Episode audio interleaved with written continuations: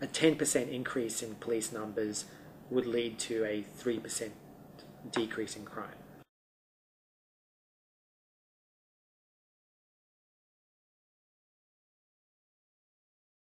This experiment is fundamentally created by the terrorist attack. So this terrorist attack has occurred and has created this dislocation in London. So our paper, so Panic on the Streets of London, um, it's a good example of this type of uh, experiment based on the natural, or this type of research based on natural experiment. So, you know, we're trying to hit, we're trying to identify the causal impact of police and crime. You know, our case study relates to um, the police deployment that followed the terrorist attacks in London in July 2005. So in that case, we had this sudden uh, event, you know, the terrorist attack, and in the wake of that event, what the, the Met did was they allocated a very large number of extra police into five central London boroughs. So over that time, we find 11 to 12 percent reduction in crime, uh, and when we sort of grind out the elasticities, you know, to try and look at the relation, to quantify the relationship between uh, police and crime, we get an elasticity of 0.3, uh, which you know basically tells you that a 10% increase in police numbers would lead to a 3% decrease in crime. I guess this is showing the effect of one sort of particularly popular policy, and that is getting police onto the streets. The major issue in the paper is to secure the conditions or to make sure that we meet the conditions of a good natural experiment. And to do that, we need to uh, establish our what you know the, what we call in the jargon an exclusion restriction, and that is show or make the case that uh, the fall in crime was a result of of the increase in police rather than any other sort of correlated factors uh, that were associated with the terrorist attack. So you know, in the ideal situation, we would be able to sort of reproduce the conditions of a, of a randomized trial or, or experiment. So, you know, we would seek to uh, randomly assign, you know, a treatment uh, to a particular area or to a particular group. Uh, so in this case, you know, our ideal experiment would be to randomly drop a lot of policemen on a particular area. Uh, and in this way, you know, the randomization helps because it's unrelated to pre-existing trends in crime. If we were to sort of correlate the level of police in an area against the le- level of observed crime in an area, then counterintuitively you would see a strong positive correlation. So practically what's happened here is that you know policymakers in seeking to combat crime have allocated sort of more police to, er- to areas of higher crime and that you know this has created this positive relationship. Uh, and so, you know, the central challenge of the research is to get behind, uh, to try and get behind this relationship and break this sort of uh, uh nexus.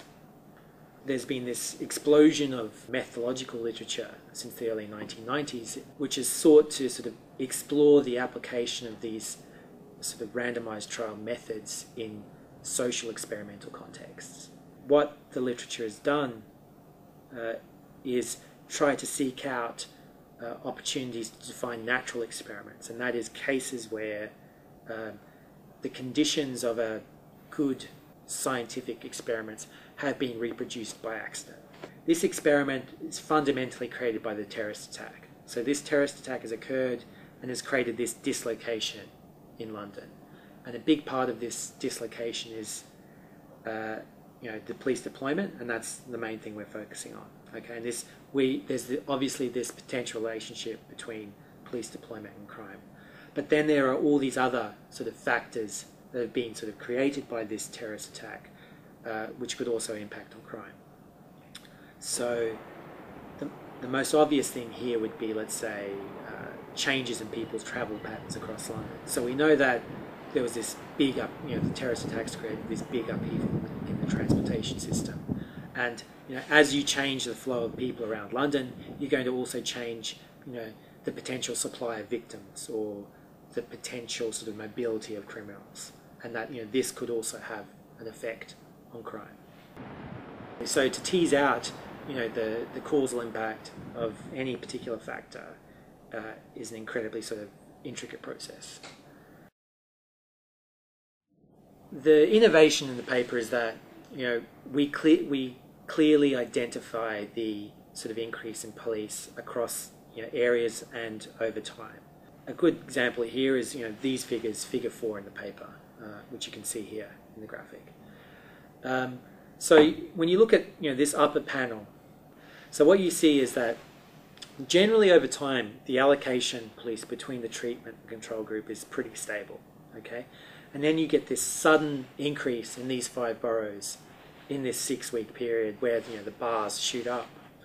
We can clearly pick up uh, when the police deployment occurred and and where it occurred. Then we look at this lower panel, and you know you can see that you know, this crime graph is much messier, and that's because you know crime is volatile.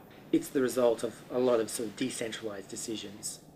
Uh, but sort of the key result in the paper, the, the key to understanding our identification strategy is that uh, you can see that this period of the police intervention, this six week period, is the only time that we see six consecutive uh, uh, sort of reductions in crime. While tube journeys sharply fell, and they, you know, they, they fell in such a way that there was this difference between the treatment comparison group, this fall sort of was persistent, and this difference between the groups was persistent uh, even after the police deployment was, was withdrawn.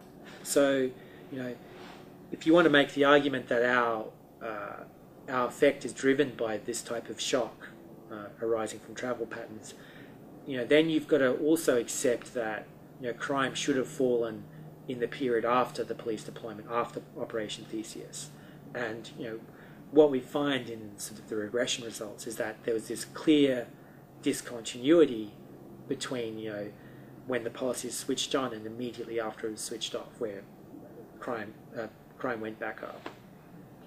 I'd say that you know, in the last ten years we've had you know a heightened impact of like academic economists' work on policy making. You've got, I'd say, argue you know, accelerating rate of influence of academic economics on policy making, and then you know in the UK a lot of the policy measures to reduce child poverty or to highlight you know the uh, slowdown in social mobility have actually been you know, underpinned by academic research, you know, including research at the LSE.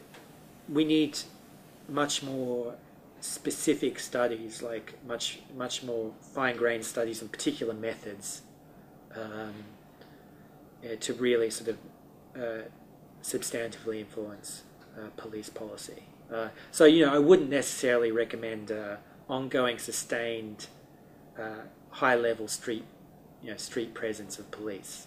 Uh, so you know, our paper is not an argument for an ongoing police state. Uh, just in case anyone was wondering.